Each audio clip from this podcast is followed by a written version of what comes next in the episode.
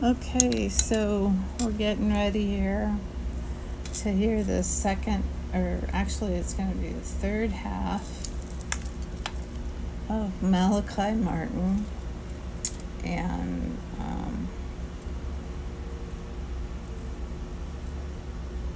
Uh, he Art cannot Bell. die in the normal way, um, and he will come forth at the right time. At the right time being the time appointed within God's general providence for the human race. All right, maybe this following question will will help. Um, Yes.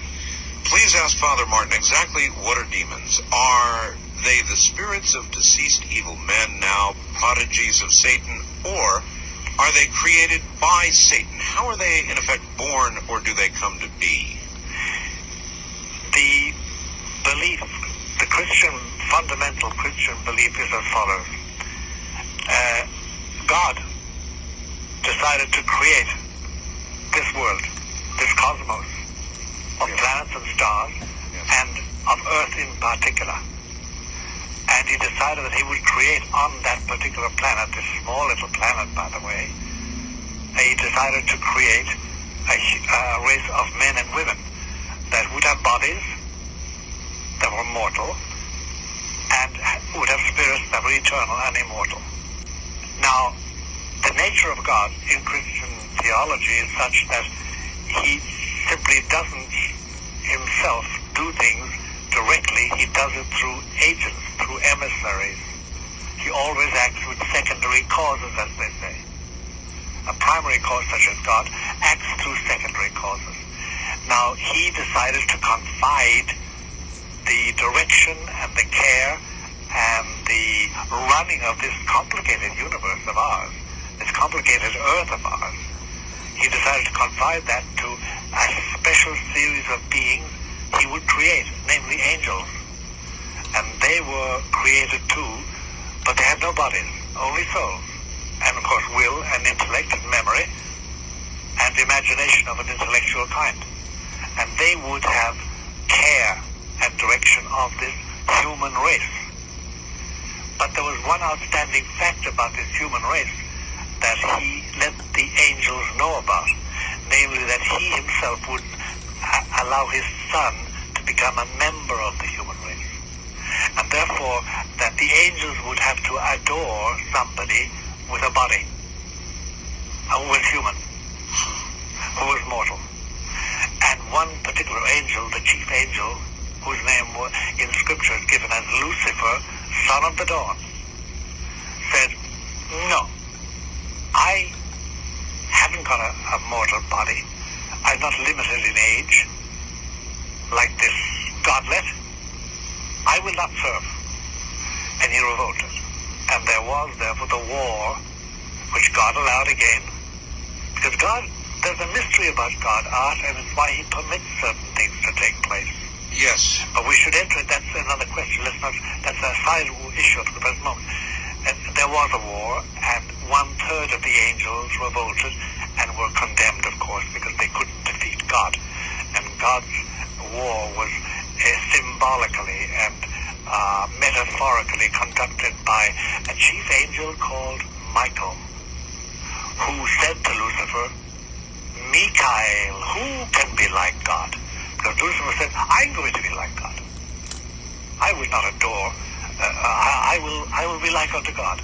And Michael says his name means in ancient Semitic and in Hebrew, who is like unto God? Mikael. Who can be like God? So the angels, therefore, the bad angels were therefore expelled from God's presence. But they still had a function. They were still by nature destined to work with men and women still are tied to the destiny of this cosmos and this Earth in particular, this particular planet. They're tied to that by destiny. But now the destiny is to try and snatch man's allegiance, woman's allegiance from Christ, from God. And hence we have this entire battle of good and evil. Yes, we do. And uh, there's no doubt about it, Art, between you and me and the Holy Spirit to invoke that saying again, that in this world, as adults, we finally know it's either Christ or Lucifer. By the way, uh, I use the word Lucifer, the name Lucifer, much more than Satan. Satan is a general term, by the way. It means, in Hebrew, it means adversary. That's all it means. Whereas, when you do exorcisms, you find out that there are two demons. There are many other demons, but there are two demons.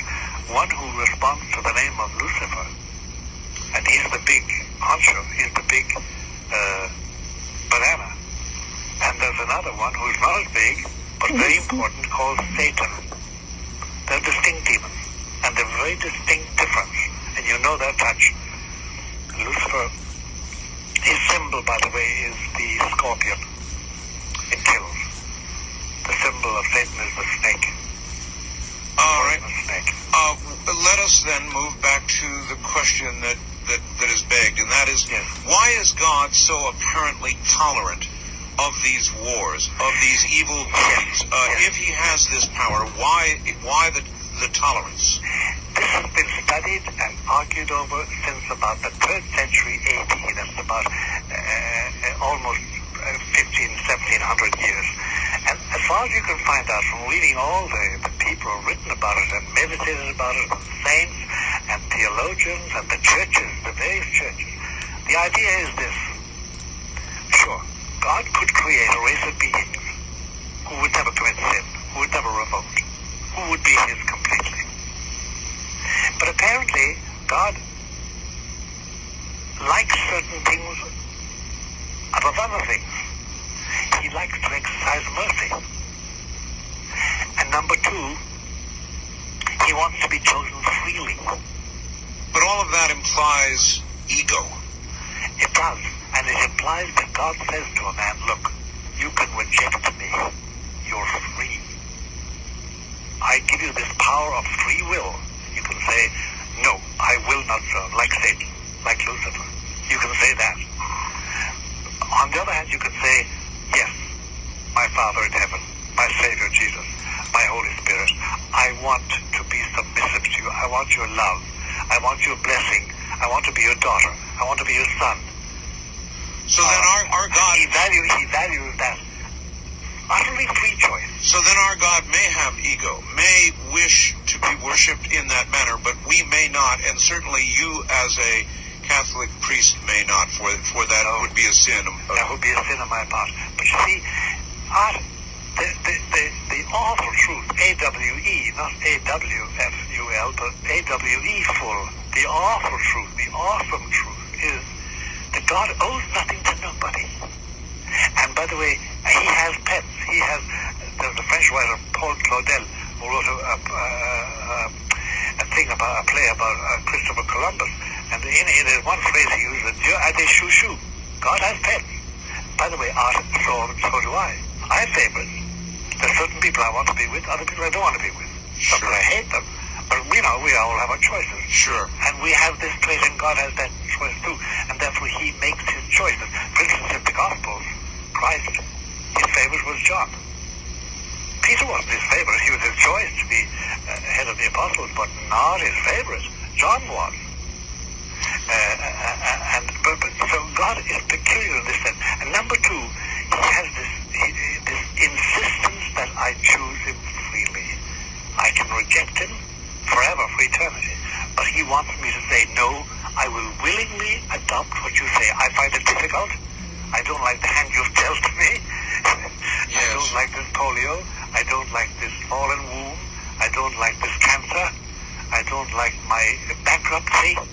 I don't like the infidelity of my husband or the infidelity of my wife. I don't like what my children have become. I don't like what people have done to me personally, justly and unjustly. But I accept it as from your hand, and I will do my best to observe your will. He wants that submission. And that, by the way, art is the most difficult thing to do.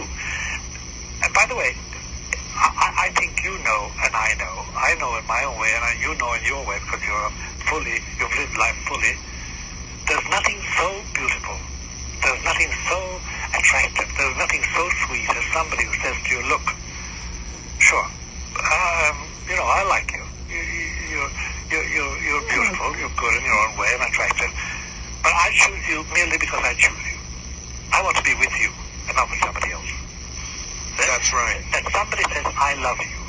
And it's not because you've got a beautiful body or much money in the bank or a rich family or whatever, whatever. But simply, you know, I just like you. I like you. You know, this thing called love, freely chosen. And given, yes. That is a beautiful thing. And whether it's a little dog that does it to you, or a, a man or a woman, it hits our heart immediately to be the object of free choice by somebody who can walk away from you.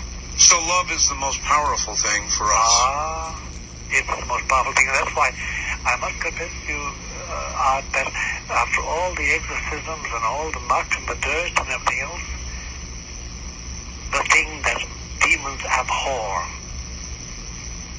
is almost a cliche for us, true human love. Love.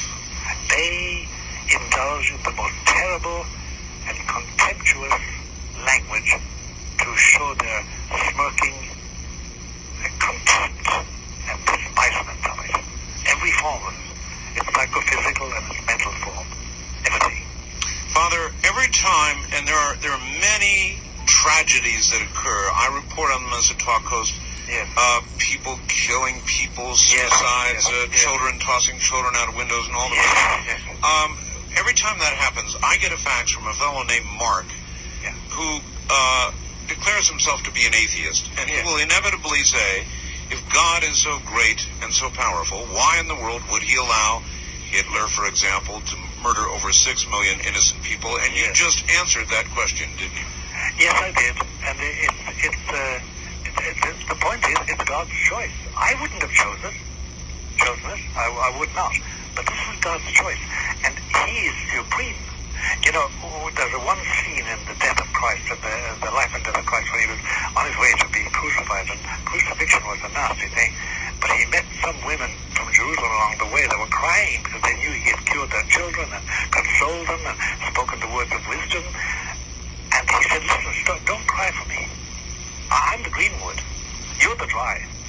And if they do this to me, what are they going to do to you? I mean, it's, it's a frightening thing for the gentle Christ to say that.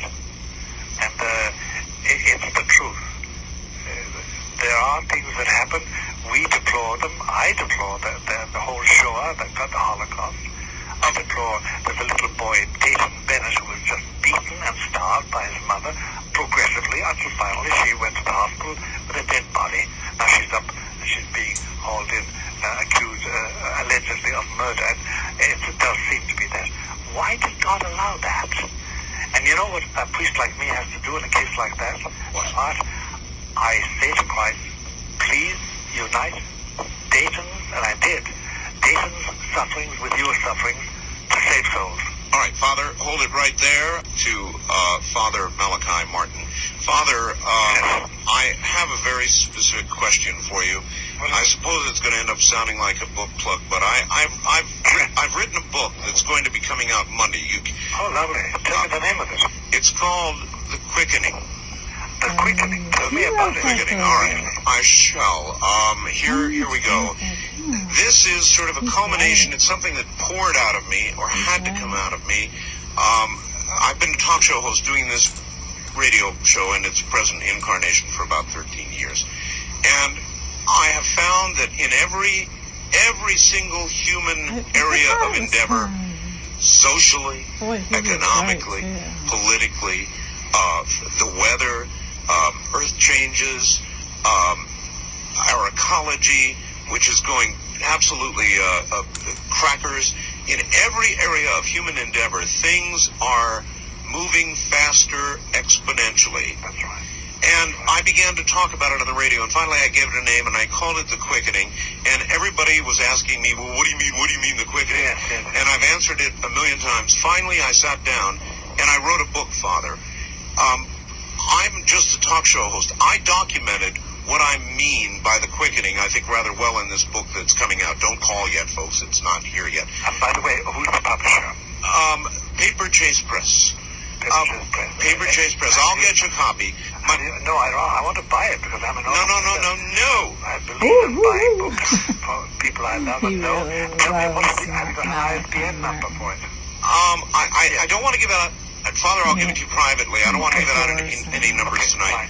Anyway, my point for saying all this is that that poured out of me. It, it's like I had to do it, and I know. I know the feeling. and so something is coming. I don't know what it is or when it'll be here, but I know that we're beginning to race toward it at an ever faster rate. And I think that's it. It's it's. I think it might be spiritual. You're a prophet in your own right, and without knowing it, Art. You are really, because uh, I have shared that view uh, long before I ever got to know you at all. Uh, and I'm convinced of it from the evidence e- emerging from exorcisms and from what the spirits are telling us, uh, e- uh, demonic, uh, demoniacal though they may be. Well, again, it said, "We shall no man shall know the time," but but I've got this feeling that it's coming nigh. I mean, I, I, I It is coming nigh. There's no doubt about that. The quickening. I'm going to not steal, but adopt your phrase immediately. We're in the quickening. Yeah. There's no doubt about that. All right, Father, I would like to open the lines uh, and let you talk to some folks out there. Yeah, Okay, whatever you about choose. it. All right, uh, let us do some of that then. East of the Rockies, you're on the air with uh, uh, Father Malachi Martin. Hi, Father. This Yes. is Suzanne calling you. Um, I was really interested. I've talked to my, or tried to talk to the priest in my parish about this, Yes. and I was interested in your thoughts and your teachings about the scripture's warnings of false prophets. Yes. And also, um, I'm noticing a number of people, particularly on television, and they seem to be like trying, uh, they're communicating with accuracy, scary enough, with dead spirits, particularly of people who've lost relatives. And I wanted to know what you thought about that. All right, all right. What is that, Father? Well, I'll tell you, here's the difficulty, my friends. I want to explain three levels to you. Three levels of existence. Listen, I'm sitting at a table here. I have a telephone in my hand. An artist sitting where he's sitting, and this uh, lady is sitting where she's sitting, or lying in bed, wherever it is. And we have the physical all around us, the dimensional. You know, I mean, the world, the earth, the earth, uh, material things. Sure. That's nature, and our bodies too. Now there's a thing called the supernatural, and it is God's existence. It is a, a, a level of existence above ours to which we have been invited. There is then, and uh, the angels are on that, and God is on that, uh, and uh, our beloved ones uh, reached heaven are on that level. In between, there is what we know as the middle plateau. What is the middle plateau? The middle plateau is a region of existence marked by the following. Those on it exercise preternatural, not supernatural, preternatural powers, like uh, telekinesis, Remote viewing. remote viewing, channeling. Uh, some of them have teleport. They actually can transfer themselves bodily. Now, these powers are remnants, those who have them. Like, for instance, uh, Edmund Cayce is an outstanding example Right. of, of one power, that is simply medical knowledge that, I mean, he didn't get from any stud- study from a university. He had it. It was a gift. Or the savants we have. But they, this, these gifts, these preternatural gifts, now are exercised only by demons and those with whom demons uh, uh, communicate, except that there are people like an Edmund Cayce, there are people I have known personally uh, who have what we call psychic gifts of perception. They will know at a distance. I have a sister, for instance, who will always know if I'm ill. And not because I write her a letter. It's because There she is, knows. there is this connection between her and me. She just knows. She just knows. And uh, mothers have it sometimes for their children, and fathers for their wives, and uh, uh, people related by blood. But there are there are further gifts, though. There are other gifts. There's telekinesis, and uh, there's also some people uh, have uh, participation in the gift which they they can develop, unfortunately, of affecting physically at a distance. And we sometimes we refer to that as a curse. So, this middle area uh, is, is is neither good nor evil, No. but per, perhaps has most things both. Yes, it is. It's utilized by the demons. And if I can be attracted to that plateau and exercise those gifts, if I have some of them, and a lot of us have remnants of these in our in our beings, I can be deceived. I can be taken over. Uh, that's why channeling and remote viewing is so dangerous. Or things like the Ouija board or transcendental meditation. Why? Because you open up your mind and soul. You say, come in, whoever you are, come in and talk to me. Yeah, and when you've got an open door, you never know who might walk through. You don't know. All right, get a little away from the phone for me. Yeah, sure. And uh, here we go again. First time caller line. You're on the air with uh, Father Malachi Martin. Hi. Yes, sir. Hi, uh, Reverend Father Martin, Mr. Art Bell.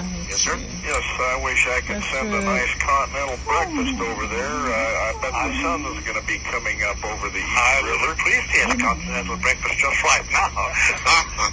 Well, Reverend Martin, your allegiance to Jesus Christ is inspiring, and uh, I hope I'm not being objectionable to your years of learning and study or unaware of your help to those in need, sir. Uh, this has to do with the cunning and sometimes extremely subtle influence of Lucifer or Satan. yes, sir. Yes, sir. Now, dear sir, I have a question, Yes, perhaps rhetorical, yes. concerning the Vatican's treaty with Benito Mussolini in Yes. 1929 that Yes. was negotiated with representatives of the Vatican. That's right. Right. By terms of this Lateran treaty, did I pronounce that right? You did absolutely correctly so far. Okay, follow me here. The Roman Catholic Church was made the state religion in Italy. hmm Then comes World War II, where Mussolini cozied up with the Nazis, and eventually the Allied forces fought right on the Italian boot or soil. Why didn't the Pope, or should I say the Vatican, put a stop to this disastrous letting of blood of our own men and women? All right, good question. Okay, doesn't this point out to us the fact that Lucifer can imbue his demonic influence right to the top of even our ecclesiastic leaders at times? Sounds like you may have uh, read Windswept House. And the answer is absolutely yes. You're right. Lucifer can and does. And uh, I, I said to Art at an earlier exchange uh, this morning uh, that politicking prelates of any kind are abhorrent to God and have nothing really to do with the salvation of Jesus. So Uh, I, I agree with you, sir. Father, um, I've got an article here entitled Two Eminent Churchmen Agree Yes. uh, that there actually is, this is a shocker to a lot of people, Yes. uh, that there is, there are satanic practices going on at the Vatican. Could that be true? Yes. You want to, you want to say that? Uh, uh, if I was a lawyer and you were on the witness chair, I'd say, would you say you think it's out loud. Yes, Yeah. yes, it is. Now, when we say in the Vatican, it's at a certain level, and um, there's no doubt about it that there have been and still are practices that are uh, formally uh, venerating Lucifer, the prince of this world. There's no doubt about that. The Vatican itself has about eight resident exorcists. And uh, it, it uses those both there and in the two other cities that are devil-ridden in Italy, Milano and Torino. Milan and uh, Turin. But there's no doubt about it that satanic or Luciferian practices, because it's really of the prince, and his name is Lucifer. It's really of the prince that these, uh, in veneration of him and service of him, that these actions have taken place and do take place. So, Father, is it because this is such a holy place that it makes it a number one target for Lucifer, or is it that there is a disease or a cancer within the Vatican? Uh, makes it sound like Watergate. I'll tell you what I think, uh, Art.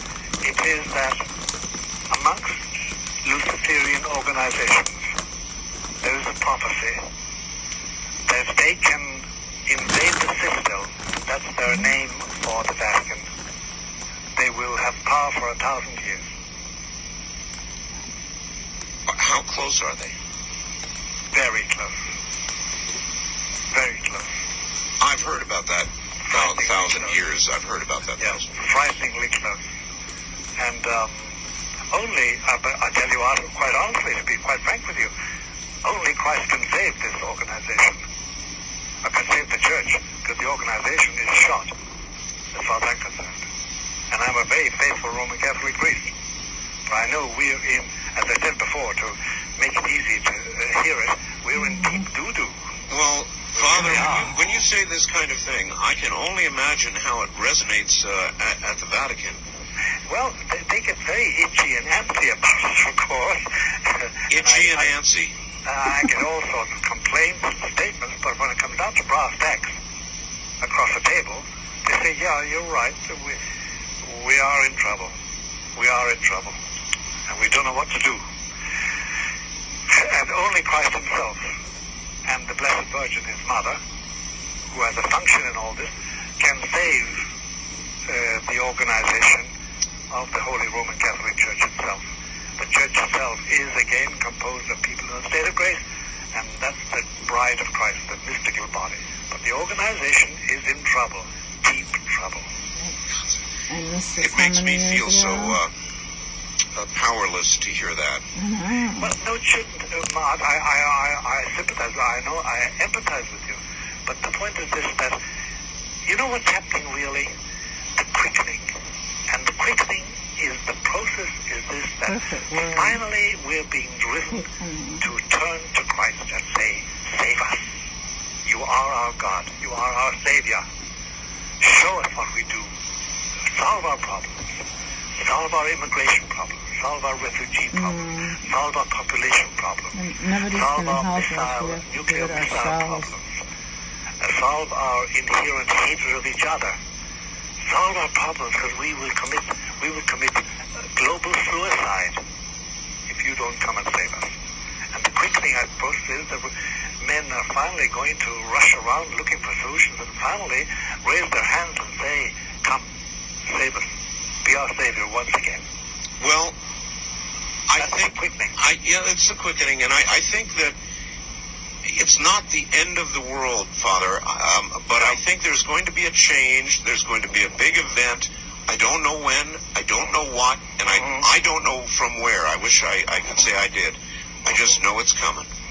Yeah, it is coming.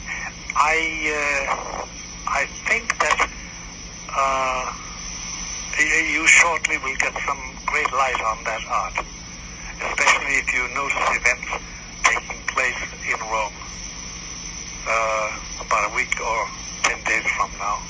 I'll watch carefully. I, I think that something will take place. I don't know. I'm not a prophet. a week By my ten name. days. That's a short call. Wildcard line. You're on the air with Father Martin. Hi. Hi, uh, superb program uh, this evening, Art. Um, Thank you. Father Martin, Sir, uh, are you familiar with the book uh, of, of Enoch? Um, it was translated by uh, Rich, the Archbishop of Cashel, uh, Richard Laurence. yes I am. You think it's authentic? I think it's authentic, but it doesn't belong to the canon of the Bible. Do you understand what I'm talking about? Right. I think it's authentic, all right, but it, it, the church never numbered it amongst its special Bible texts. Uh, I think there's uh, reasons why. Uh, obvious uh, magnitude. It, it's quite an, out, uh, an outstanding book, Yes, it is. and it goes into the fallen angel, what had actually occurred That's right. Uh, during the flood and before the flood. That's right. And the church has adopted all that doctrine, you know. and and the the, the, the angel Azazel and how.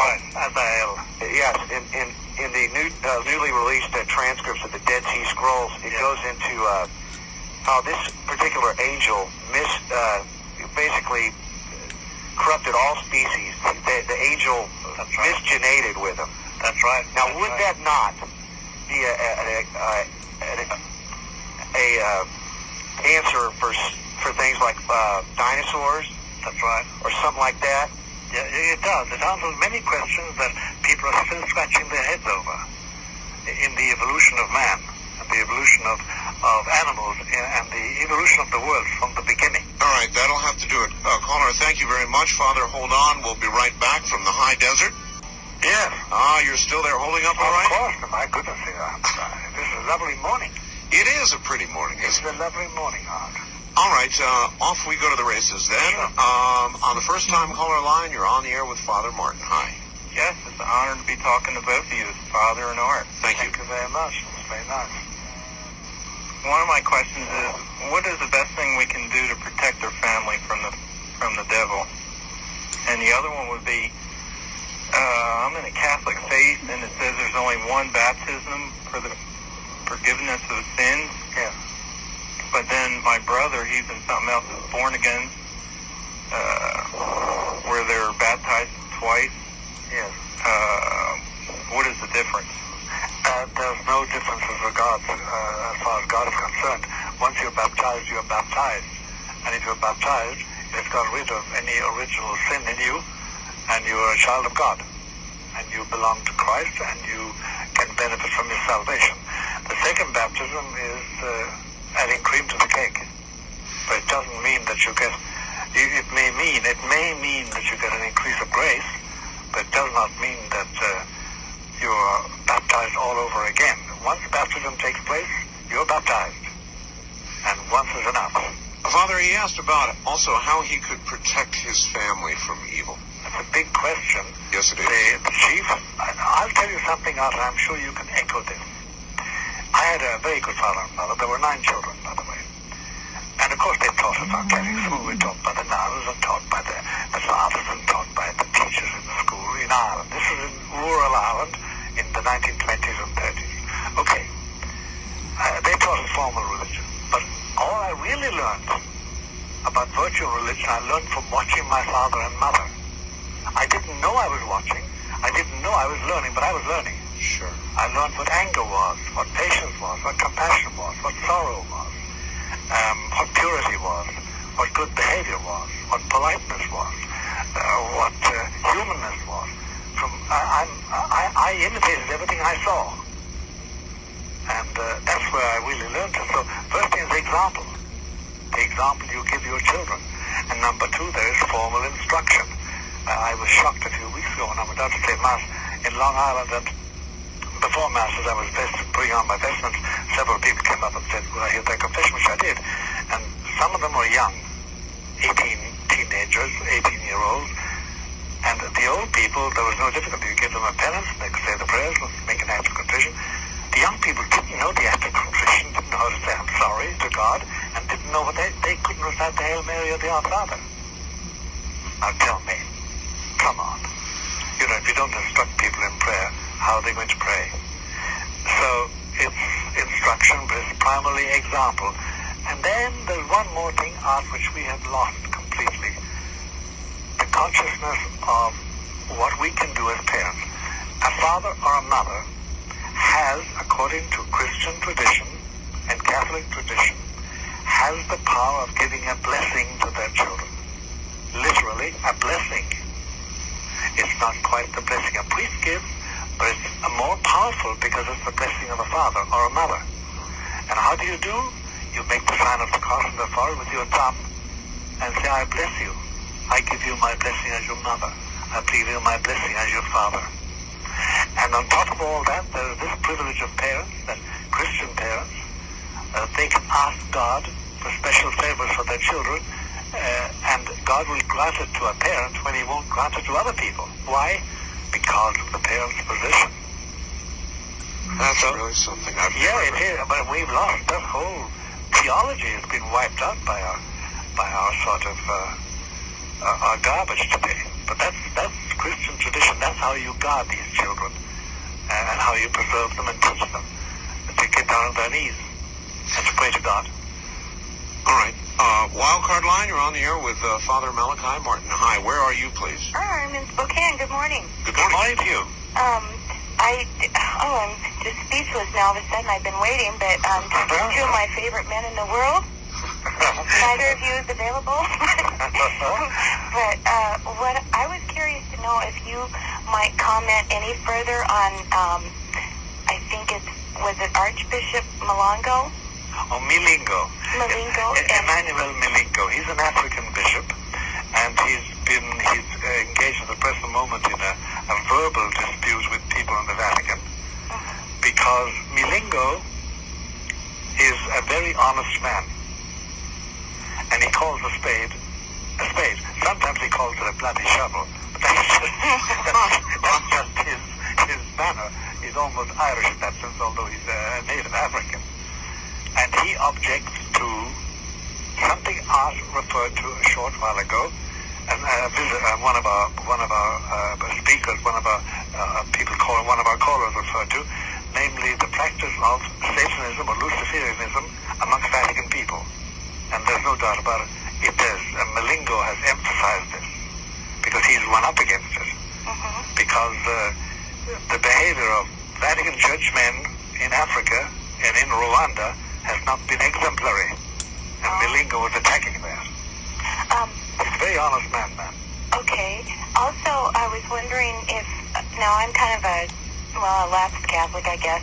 Yes. Um, I am also curious to know, and I'm kind of ignorant when it comes to this, but something to do with a secret that something Secret, to do with Fatima and the debt, secret. secret debt. I'm sorry, what? Did you say a secret debt? Oh no, no. Um, the secret that that was supposed to be revealed and Oh, oh, so far oh, never the, been the revealed. Secret. Yes. Yes, the Fatima secret is something that was written down by the person who received this secret information uh, back in the 19, 1930s uh, and the 20s.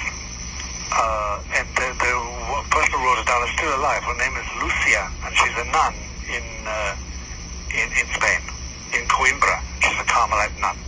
And it's called the Third Secret, and it was sent over to the Pope, and according to the instructions that Lucia got, Sister Lucia got from the Blessed Virgin Mary, she says and claims, and we all accept it, the, it was the Pope of 1960 who was supposed to reveal the secret and do and follow out the instructions, do what it said. Hmm. The Pope of 1960 was the good Pope John, the 23rd. He refused to do that. He refused to obey Our Lady. He refused the mandate of heaven. He refused to publish the secret, and he refused to do what it said.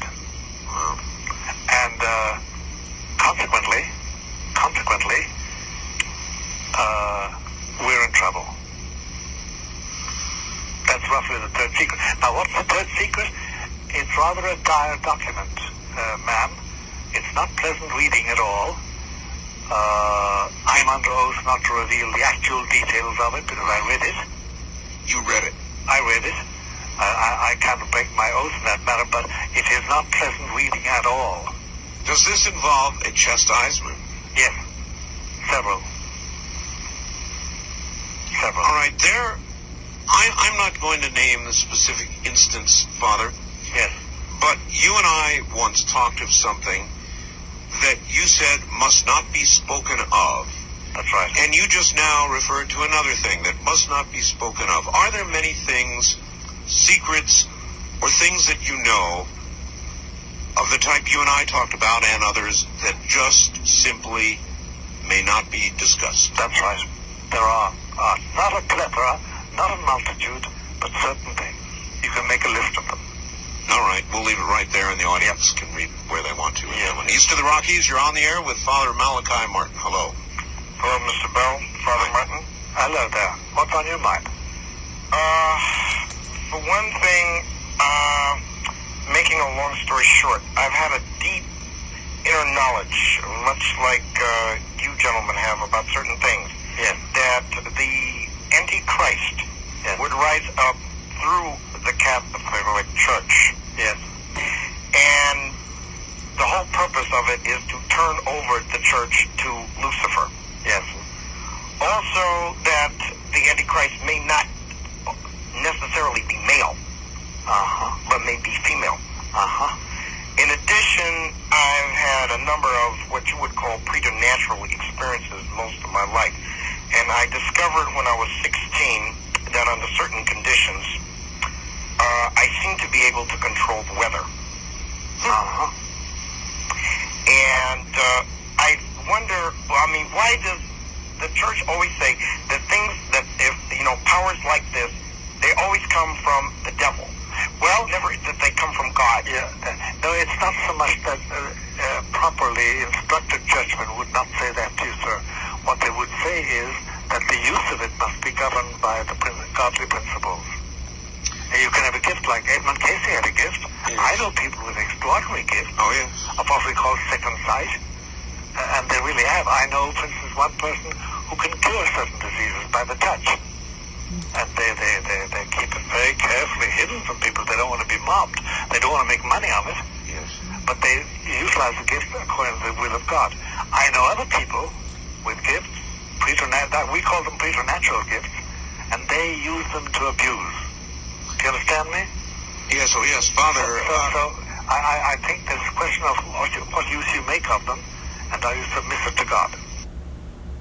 how will we know, how will you know if the church is literally taken over and that thousand years begins? How will we know? We will know by this a series of facts which amounts to the following. That the basic beliefs of Christianity are played down to ground zero and do not matter any longer in the normal life of society and of nations.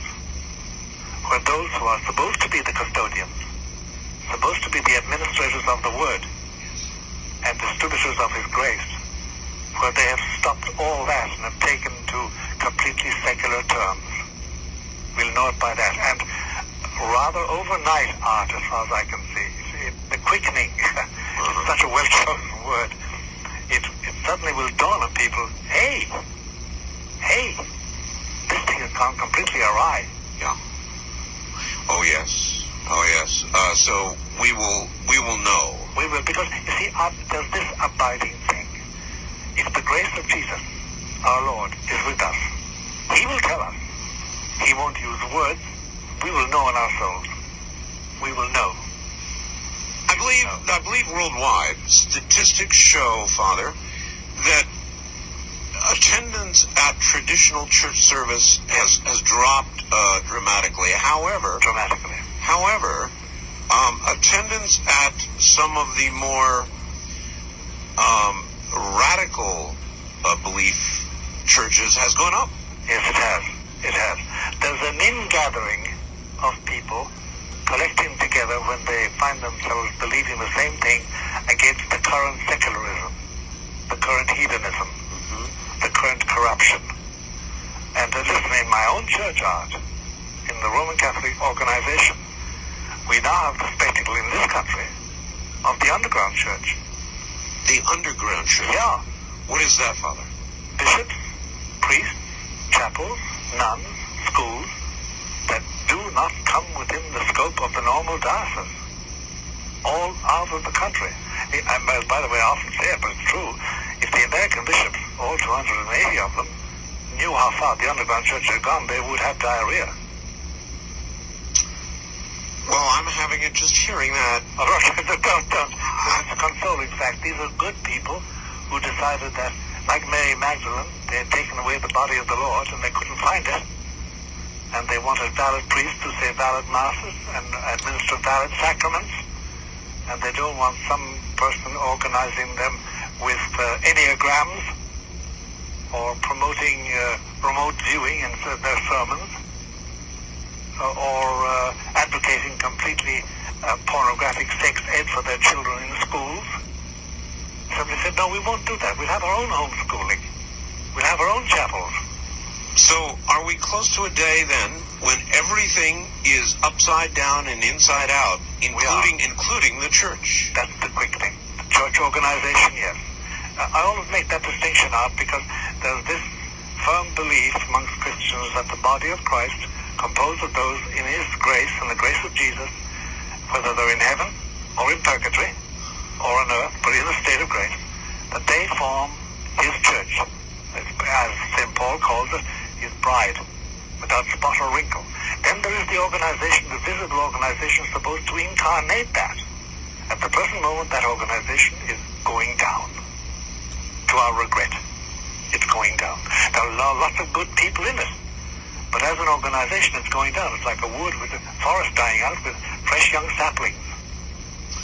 Um, west of the Rockies, you're on the air with Father Malachi Martin. Hello. Hi, this is Jack in Seattle. Um, I'm it's good to talk to you, Father Martin. I Thank happen you. to be a, a member of a different faith, but I've always been fascinated when you've been on the show. My question is, I'm 40 years old, and Sure. there's been so much talk, even in my own faith, of this being the last days and the second Yes. coming being just around the corner. Yes, And I find I have a really hard time preparing for the future when I think about things like retirement. I think that the world is not going to be the same when it's time for me to retire. I have a hard time. I want to prepare spiritually, but when I think about preparing financially in the way that most people do, it's hard for me. Do you think it's really that close? No, I, I'll tell you what I do think, sir, honestly. And you're asking my personal opinion, but I'll also give you what normal church doctrine would be. For instance, you will know if it's the second coming because the Antichrist will have come. And you will know the Antichrist has come by two things, chief things. First of all, he will be a human figure. And secondly, he can solve all our problems. He will have human wisdom. And thirdly, the last note, which is the most important, he, we will adore him as God, or at least a lot of people will. And he will accept to be adored as God. Once that happens, you know the Antichrist has come, and he's in power, and he's solving our problems. Not in a godly way, but solving them. And after that, then comes the second coming. Well, that's one thing that- come blow him away the of his mouth. So, sorry. Um, that's one thing that, that also makes me wonder then, could it possibly be um, Lucifer that makes me think that I don't want to be prepared for Yes, of course it is. It's a temptation. But I'll tell you, the fact that you even talk about it means that Christ is speaking in your heart and giving you the grace. Do you understand me? Yes. And uh, of course, listen, you and I, and I'm sure ours will agree, it's impossible for us to know what's happening financially because we don't know how the finances of the world are going. If they seem to be marvelous, and then suddenly, you know, Mr. Greenspan speaks, and there are difficulties, uh, and we don't know how what the money is going to be like. There is a quickening also economically because now we're globalized and everything. Oh, yes. So uh, there is a great uncertainty, and we have a great unsurety about us. Uh, but uh, this is still God's world. We have uh, now entered a time economically when literally trillions of dollars electronically flash across the world by satellite uh, every night as we sleep, That's as we wake. It's incredible what's going on. You said, Father, the Antichrist is alive now, Yes, he is. mortally, as, Yes. a, as a mortal. Yes. Well, now that would indicate to me that in our lifetimes, the Antichrist will mature and will begin his reign. Well, I'll tell you. Don't ask me. Don't ask me to tell you why I say this or why I, I speak like this. But um, not necessarily. There, there has to be a sudden preparation for his debut, for his appearance. It must come to the point that we are humanly without a solution of some grave problem that has arisen, which threatens to wipe us all out, threatens to liquidate human society as we have known it for 2,000 years, and liquidate all of our culture. We've very little of it left, but we still have a good substantial part of our civilization still standing. Some crisis that would make us welcome him. Yes. And we say, my God, you are our Savior. You are God. You must be God. And Yes, say, yes, indeed. I am. I, indeed. Um, well, I uh, I don't know what to say about that, except that uh, I'm I guess I'm concerned that it will occur in our lifetimes. I wish I could say yea or nay to that Art. I can't. Right. I can't. And no man shall know. All right, Father, stand by. We'll get right back to you. All right, everybody. Again, I'll say it one more time. All right, back now uh, to Father Malachi Martin in Manhattan, where I suspect the sun is beginning to slowly uh, Yes. announce itself. It's already opening up everything in our heart. All right. So beautiful. Well, I light. uh, yes, it is beautiful. It's nice to see it come up every day. It's Oh, uh, it's lovely. it's, It really is lovely. it's reassuring. Yes, so reassuring. Uh, first time caller line, you're on the air with Father Malachi Martin. Hi. Yo, yes, hello, Art. Yes, sir. Um, my name is Jason. I'm calling from KEX Country, Portland, Oregon. Yes, sir. And I have a question for Father Martin. Yes, Jason. Uh, first of all, let me tell you, I'm a, I am a Catholic, and hopefully, if everything goes right, I'll be entering seminary in the fall. Oh, cheers. What seminary? Uh, Mount Angel. Uh-huh. Yeah. Um, the question is, is um, I find today a lot of people really don't think that there is truly a tangible evil out there. Mm-hmm. And uh, do you think that it's just become people have become too desensitized? Oh, yes. Uh, besides, this is a very good PR job of Father Christopher. I mean, uh, the, the best spy is somebody you don't know is a spy. The best enemy in this society is the one you don't know is the enemy. Right. They can work in private. And uh, the PR job about the devil. You see, Jason, a lot of people, they picture the devil as a, an old guy with uh, cloven hoofs and uh, with uh, yellow eyes and a filthy body and his dirty books under his arm. Not that at all. He's a very, very urbane and polished gentleman, if you want to call him a gentleman. And uh, he inserts himself very subtly and with skill and never shocking into your soul and your heart. Um, uh, So, Father but Martin, if people have lost that, they'll have to get it back. um, Father Martin, uh, where can I write to you?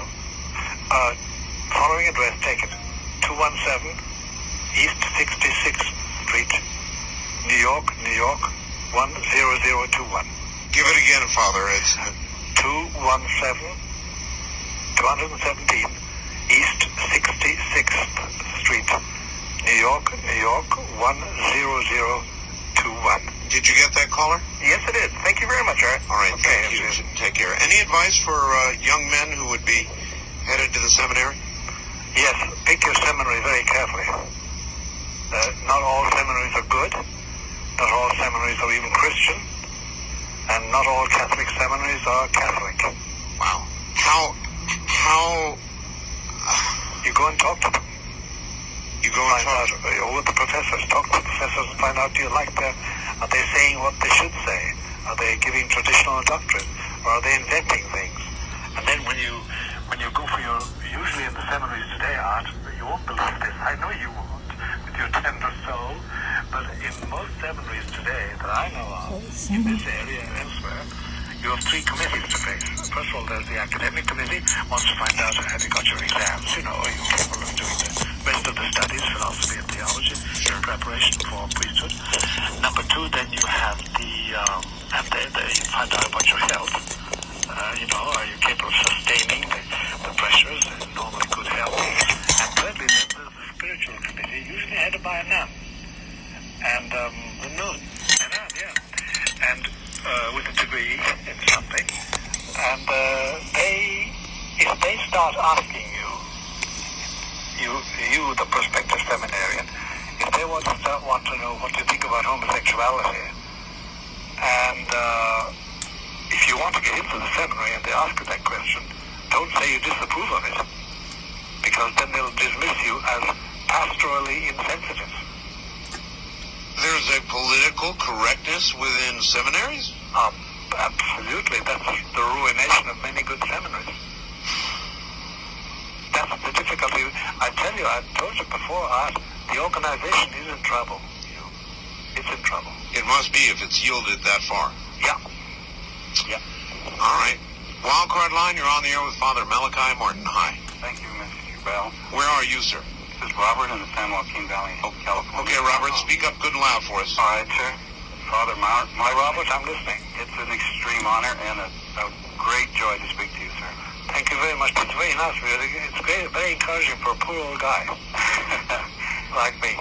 Mr. Bell, if you will allow me, I got three important questions I'd like to ask. Ask. First of all, Father, I I've listened to Mr. Bell for a long time. Yes. And he goes through a great deal of responsibility. He is such a good heart. That's right. And I, if there can be a private consultation with you and Art, I, I wish that for, for he and Mrs. Bell, because he has so many battles to fight. sir. I know he has. I know he has. And he's on my short list of people to be prayed for, and he's number one at the present moment. So many of us pray for his well-being. Thank you. Secondly, I had the extreme honor as the soldier of God. I met Mother Teresa. Oh, When she came, if you recall, to the United Nations to accept the Nobel Yeah. Peace Prize, yes. she asked if they would please melt it down for the precious metals to give to the poor. hmm And if people want to look uh, to see what good is on earth, uh, she is such a beloved child of God. She does represent the good. She sure does.